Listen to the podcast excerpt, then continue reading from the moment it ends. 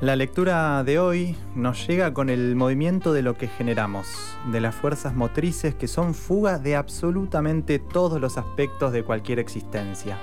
Recibimos la señal de un activista, un hacedor en la militancia trans masculina en el fútbol. Es el autor del libro Que otros jueguen lo normal por puntos suspensivos ediciones. Amigues, prepárense y disfruten de lo que se está haciendo en este universo. A continuación, la lectura de un extracto de Hacer Mundos con los Gestos de Marie Bardet a cargo de Moshi. A menudo se resume la historia de la técnica como la historia de las herramientas y de los objetos fabricados.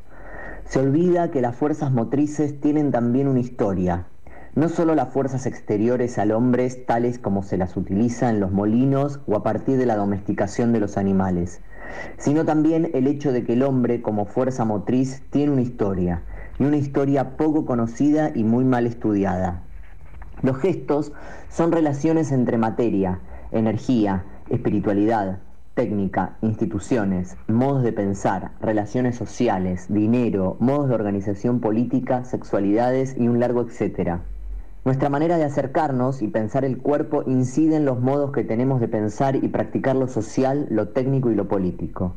Es imposible pensar una economía política, una crítica a las condiciones de trabajo, en definitiva, una crítica al capitalismo, sin pensar en los gestos del trabajo y de la vida cotidiana en su conjunto.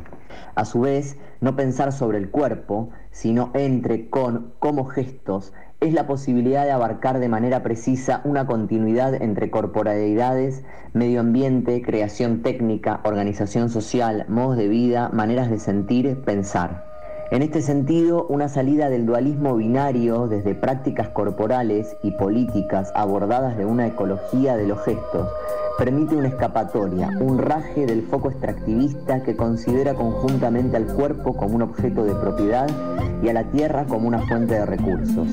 Es que reconocer e inventar, dar atención y cultivar gestos tiene efectos en los modos de pensar y hacer política.